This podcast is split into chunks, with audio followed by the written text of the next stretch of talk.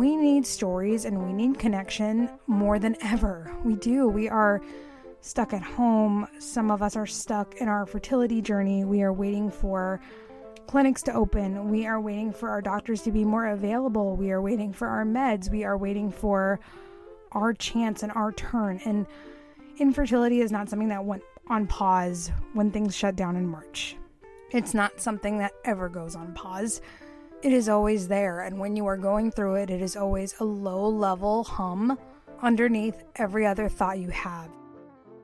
Been There, Injected That is a TMI podcast about going through infertility and all the hormone injections, awkward moments, and nervous breakdowns along the way.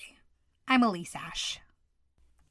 Hi, this is Elyse coming at you from my closet for season two of Been There, Injected That.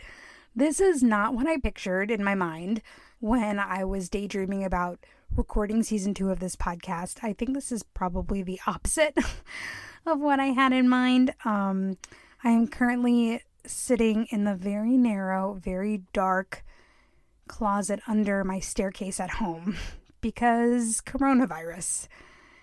You guys, it is bleak in here. So bleak. There is mouse poop on the floor. There's a printer in my face. So if Brad just decided to like start printing our taxes, um, that would ruin the podcast and also be very traumatic. There are cleaning supplies. There are plastic utensils. Um, this is really like the catch all in our house for like every random cleaning supply, tablecloth, um, candle, vase. Uh, there's like old DVD collections of Sex in the City. There's booze. It is like so chaotic under here. It's unreal. It is a very different vibe from the vibe that we had recording season one. That vibe was more bougie for sure. We recorded in downtown St. Paul in this nice recording studio. And I had a lot of help from amazing people who knew so much more about podcasting and equipment and could help me navigate the headphones and the microphone and would get us hot tea and water. It was just like so much nicer than this like really damp dark closet. It's so funny when we bought this house about 5 years ago. I remember thinking this was really charming and I remember thinking, "Oh my gosh, one day when we have kids, there you go. Is everything when we bought this house was one day when we have kids.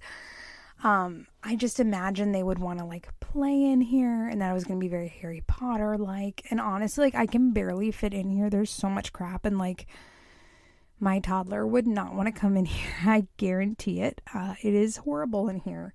Also, very unsafe. There's like all kinds of cords and power outlets. And I should talk to Brad about like if there is a fire safety hazard in here. Anyway, I just wanted to acknowledge first that this episode and this season is going to sound different. We are in the middle of a pandemic, in case you missed the memo. And I think originally back in March, April, May, when I was still super naive and thought this was going to be like, oh, yeah, easy peasy. We'll just have, you know, we have all this money and all these great minds and scientists all working on this. This will be easy peasy.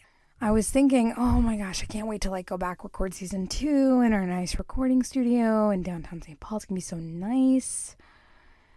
So glad I don't have to figure out this like Zoom recording shit. Um, and ha ha ha, jokes on me. I am going to have to figure it out and I am going to figure it out. So, that said, the quality of this podcast is going to be different. Different, not bad not embarrassing, not horrible. It's going to be different than season one. And that is just a reality. And really, I had to ask myself, you know, do I want to do this podcast perfectly or do I want to do it at all?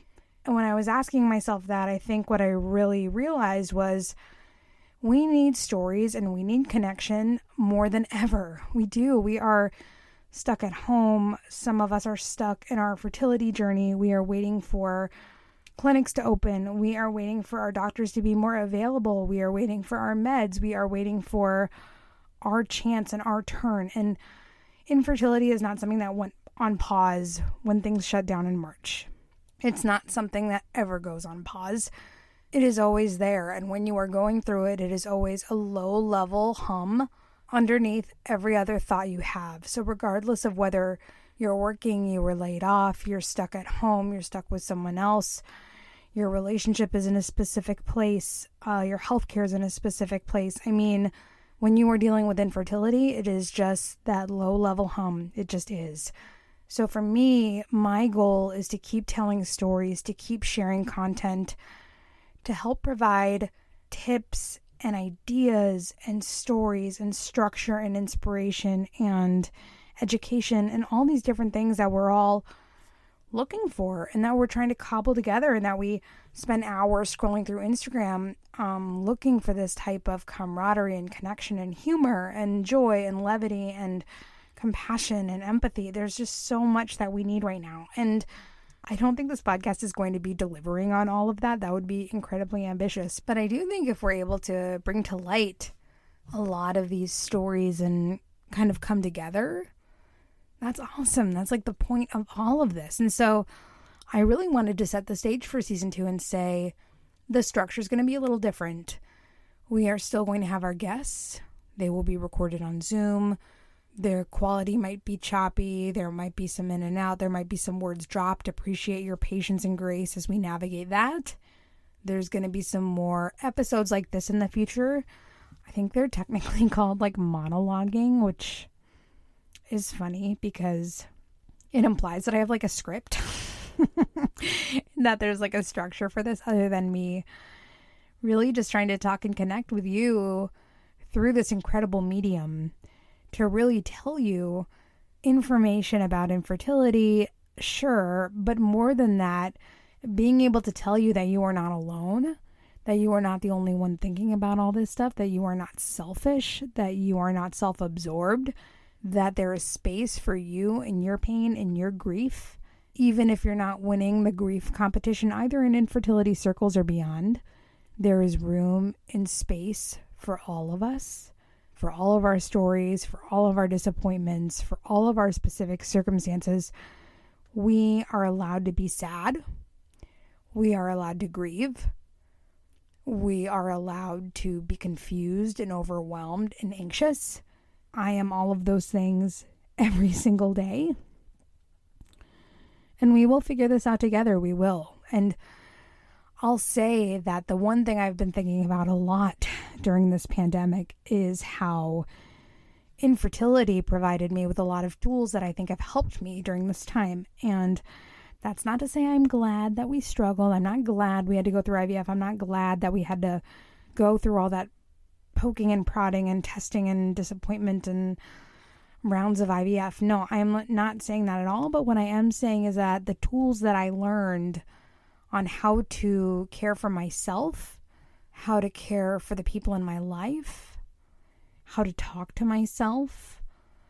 Those tools have all been incredibly handy as we navigate this new normal, this new normal. Blah, terrible. So sick of hearing that, but it's true. Like, and I can see how I can see a direct correlation between what I was doing when we were going through infertility and IVF and how I was managing every single day here because it was the same feeling. It was the feeling of not knowing what was going to happen. It was that fear. It was the inability to plan, inability to look forward to things, feeling really stuck, feeling like I didn't know what was around the next corner, feeling a loss for everything that I was excited about this year. We all felt all of these things everyone, everyone across the world, we all were feeling stressed and scared and not safe. And like we had no idea what the future was even going to look like anymore. We were living not just day to day, it was minute to minute. And when you're dealing with infertility, that is a feeling you get really used to. You get really used to that waiting and sitting there in that discomfort. Quite literally, I am sitting in discomfort right now in this really, really cramped crowded, chaotic, dark closet. We'll be right back. Whether you're looking for a good luck charm for your next IUI or getting a little something for your cycle buddy on Instagram, check out our online shop. Discreet, hopeful beanies, rainbow sweatshirts, we've got you covered whether you're loud and proud about your journey or keeping it under wraps for now. Check out shop.fruitfulfertility.org to see all our fruitful merchandise. Now back to the show. I think we all understand right now that the world is not normal. Things are disrupted. We are living in a time of uncertainty where there is no control, where there is no plan, where there is no vision into how things are going to shake out, how long this is going to last, which does sound very similar to infertility when you think about it. I mean, feeling out of control of our bodies, feeling scared are our bodies going to protect us, wondering how long this is going to last and what the other side of this experience is going to look like. How are we going to look back on this experience in one year, two years, five years? We don't know. And I think a lot of the things that people have been feeling anxious about, their health, not knowing what's going to happen, feeling really in the dark, feeling trapped, feeling like a lot of experiences they're used to are being taken away from them. These are things that the infertility community really understands and has understood for a long time. This idea of grief, the idea of grieving the way this year was supposed to look we were supposed to go on a vacation. We were supposed to do this fertility treatment. We were supposed to get ready for this huge life event, a graduation, an anniversary, something really important to us, and now that's tabled. These are real, tangible losses, and they're things that we are dealing with all the time. They're also things that people dealing with infertility are used to dealing with. That doesn't necessarily make it easier, and it certainly doesn't make it easier if we are still going through infertility and we're waiting for treatments to start or we're waiting for a specific physician to see, if we're waiting for a specific protocol, if we're waiting for a certain cycle day to start. All of that stuff, that waiting is so hard. But I do think we have a leg up when it comes to other people who are just starting to look at this and starting to realize they have no control over anything for the first time. So, this is anecdotal and completely not based on any scientific evidence, but as I've been having conversations with people, both in the infertility community and beyond, I've been noticing a theme. I'm curious to know if this is just a wacky idea I've had or if other people have noticed this too. I've noticed that the people in my life who've already dealt with anxiety and depression are people who are better equipped at dealing with this pandemic. They're people who already have the language around processing what's happening. They already have an understanding of what works for them when they're feeling stressed and anxious. What's that secret mix of self care that they need to find to feel better? And when I say better, I don't mean cured. I don't mean, you know, your anxiety's disappeared. I just mean when you're in moments of crisis, how do you step out of yourself and out of that moment? How do you feel what you're feeling recognize that's what's going on, and then find a way to move forward.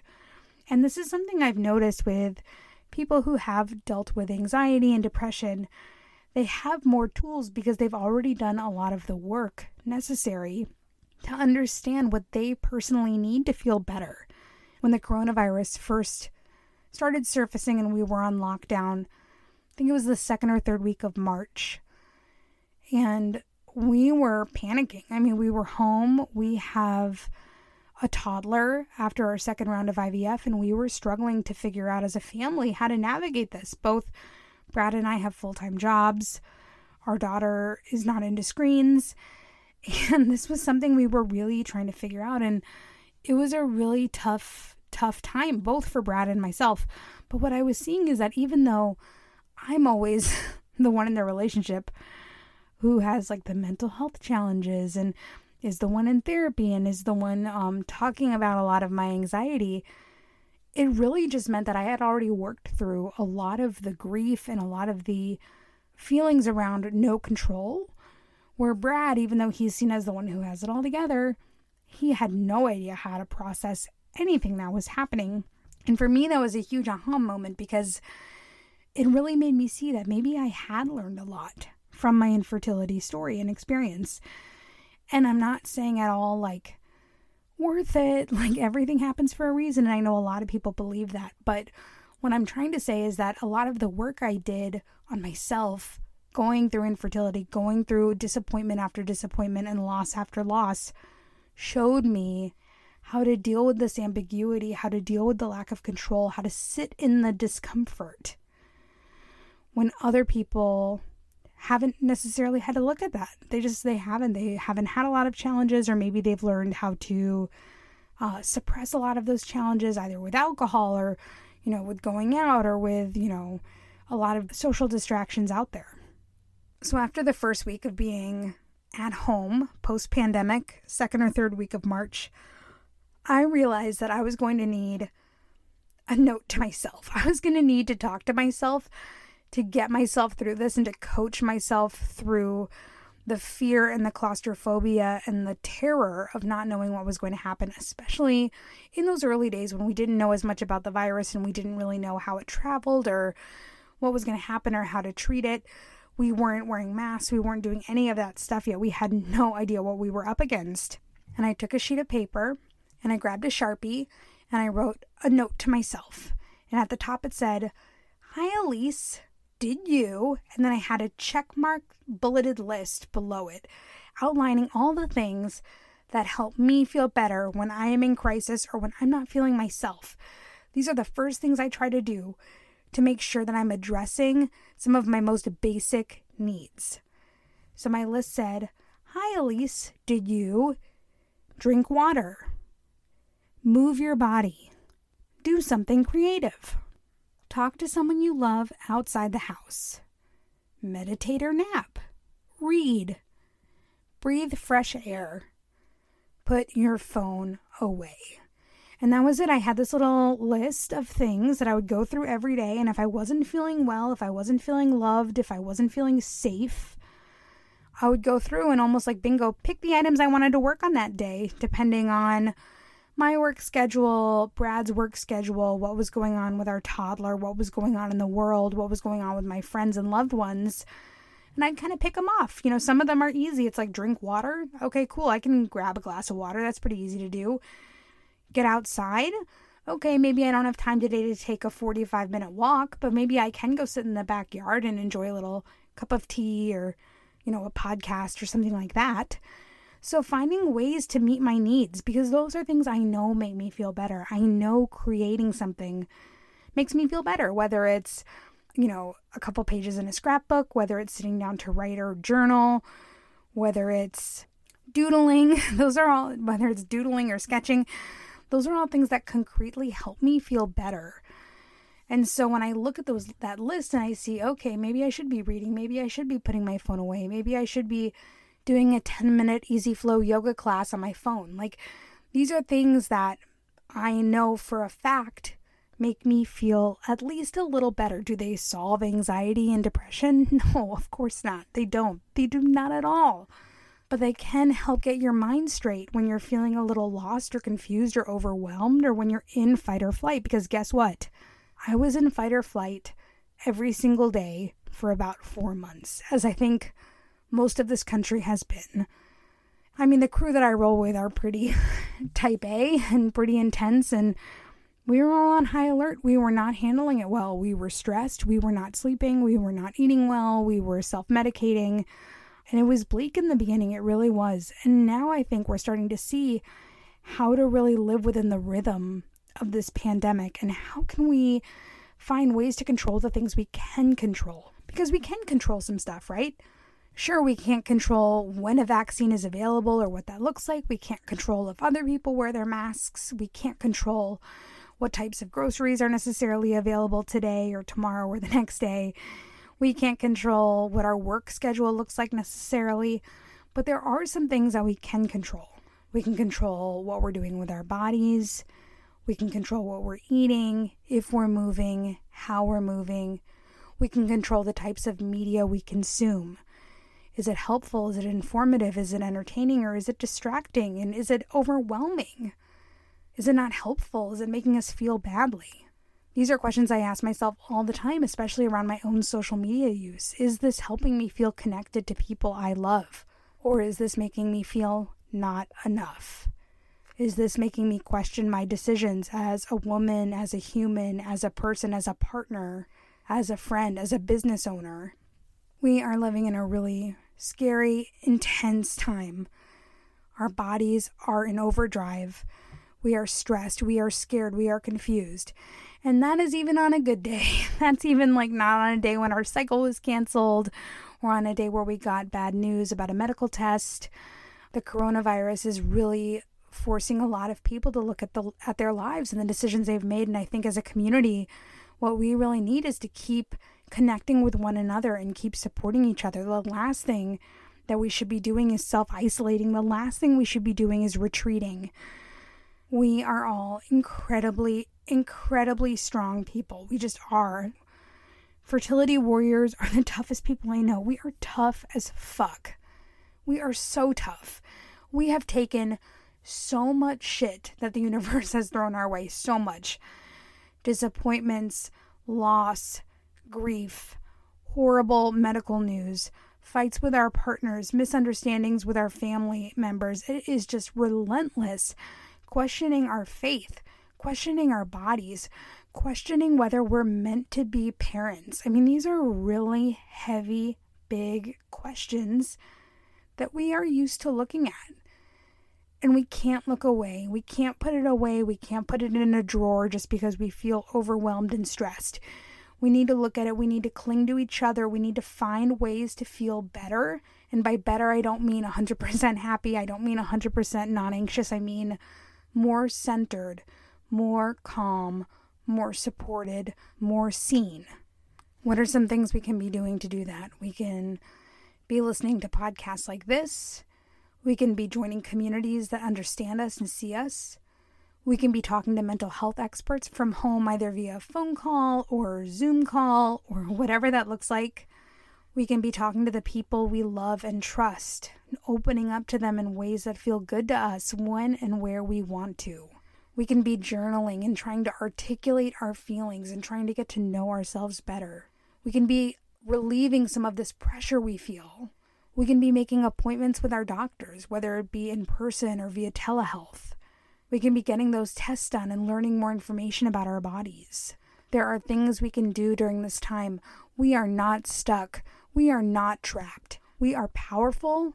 We are going to get through this together. We need connection now more than ever before. Now is the time to share our stories, to connect with other warriors, to find what feels good in our bones, and do that. This is what I'm hoping to do with this season of Been There Injected That. We are going to talk to many more people who live many more places who look very differently from one another. We are going to be talking to other fertility warriors, fertility professionals, holistic experts, people who know their shit and who want to tell other people about all the information they wish they'd known. That is the coolest thing about what we're building at Fruitful Fertility and also through this podcast, Been There Injected That. We are doing our best to help spread the word, get people educated, inspired, connected to the tools, resources, and information they need to make smart decisions about their reproductive health. We are here for you. We want to support you. We want to remind you that we are in this together and that even though this pandemic is affecting people differently, the same way that infertility affects people differently, we are not alone. We do not have to figure this out alone. We can find ways to stay connected and support one another. We can. And that is what we are committed to on this podcast and with Fruitful, to be honest, too. So if you have topic ideas or guest ideas that you'd like us to cover in this season, please email us. You can email us at admin at fruitfulfertility.org. Please send us an email and let us know who we should be talking to, what kinds of topics we should be discussing, and what you'd like to hear from us.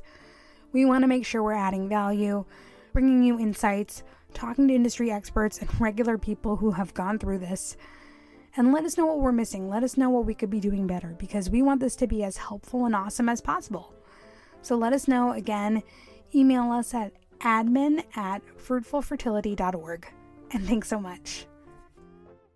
Been There Injected That is produced by Fruitful Fertility and hosted by myself, Elyse Ash. Thanks for tuning in. If you liked what you heard, please leave us a rating and review, subscribe to get updates, and visit our website at fruitfulfertility.org. Thanks for listening.